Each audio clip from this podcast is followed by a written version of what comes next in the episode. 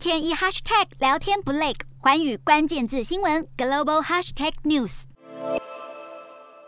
本周的国际新闻快评，我们从不同的面向来讨论乌俄之间目前的冲突是如何牵动着国际政治。从普丁发动对乌克兰的攻击以来，以美国为首的西方民主国家虽然对俄罗斯采取史无前例的经济制裁，确实让普丁感受到压力。不过，至今仍然没有有效的停止俄军的攻势。除了俄罗斯本身对于制裁有一定的承受力之外，最关键的原因就在于许多跟俄罗斯保持关系良好的国家，并没有切断跟俄罗斯的往来。其中，美国最担心的就是目前仍然是中立的中国是否会选择站到俄罗斯那一边。美国的担心不是全无道理，因为从协助乌克兰挡住俄罗斯的攻势，到全球能源未来的供应竞争，中国的选择都会对目前的中美竞争以及双方未来的互动策略造成影响。北京当局如果决定更进一步的对俄罗斯提供帮助，即使不是军事援助，只要中国与俄罗斯在经济上持续往来，俄罗斯就有可能因为有来自中国的资金，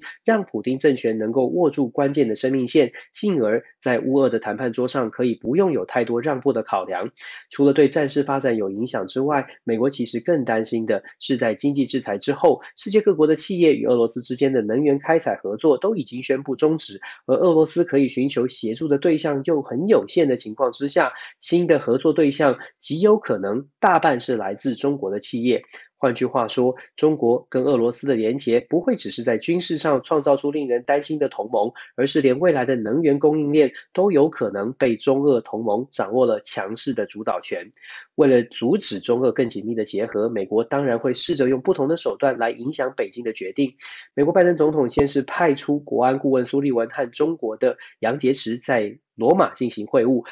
不过，双方谈了将近七个小时，却完全没有形成共识。眼看眼手下的大将与中国沟通失利，拜登决定亲自上阵。只不过，拜登先表达出强势的态度，要求中国配合西方国家的安排，等于是不让习近平有太多考量的空间。拜登之所以会这么强势，主要是因为美国看出中国对于目前乌俄战争的进度显然不能掌握，因此美国政府研判俄罗斯受阻。对于北京的决策圈，或许有着震慑的效果。所以，如果在此时对中国展现强势的态度，或许有机会可以逼迫习近平和中国的领导阶层反思，是否仍然要跟西方国家硬碰硬的对决。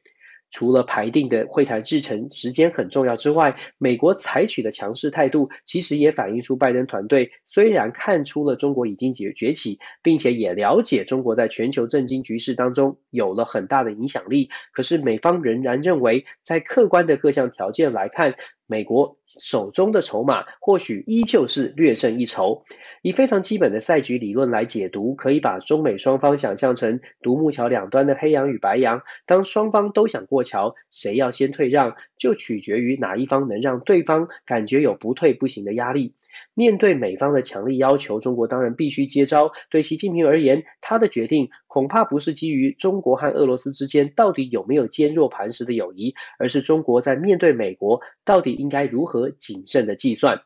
从习近平上台之后，中国开始推动一连串的发展计划，从“一带一路”到亚投行，其实都展现着中国已经崛起的样貌。如果不是乌克兰发生了冲突，北京的政治精英就算不能完全认同习近平的主张，但也确实因为中美关系恶化，让很多人认为，就算中国延续邓小平时期的韬光养晦路线，恐怕也一样会被西方国家认定是威胁。既然如此，不如放手跟着习近平在国际舞台上发挥中国的一定的影响力。虽然近期因为中美贸易战开打，让中国的经济受到影响，可是基本上在全球化的时代，中国的投资对外关系确实影响力上升，让许多人真的认为东升西降的时刻现在就已经来到。可是乌克兰的冲突发生之后，中国看到西方民主国家的经济制裁力道强大，北京的政治精英心里其实也很清楚，中国因为产业发展跟俄罗斯大不相同，倘若经济制裁真的在中国发生，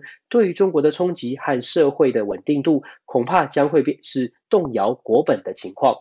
如果我们愿意跳脱出亲中或者是亲美的视角，更务实的来解析中美双方领导人会谈之后所做出的决定，或许可以可以推测，北京当局到底是如何看待自己目前的地位。从北京在支持俄罗斯或者接受美国提议的两个极端当中做出选择，我们可以了解习近平心中到底真正的盘算是什么。夹在中美之间的台湾，期待和平，其实就是需要从多方的观点当中找到台湾真实的定位以及未来的出路。Hello，大家好，我是寰宇新闻记者黄云婷。你跟我一样非常关注国际财经、政治与科技趋势吗？记得追踪寰宇关键字新闻 Podcast，以及给我们五星评级，更可以透过赞助支持我们哦。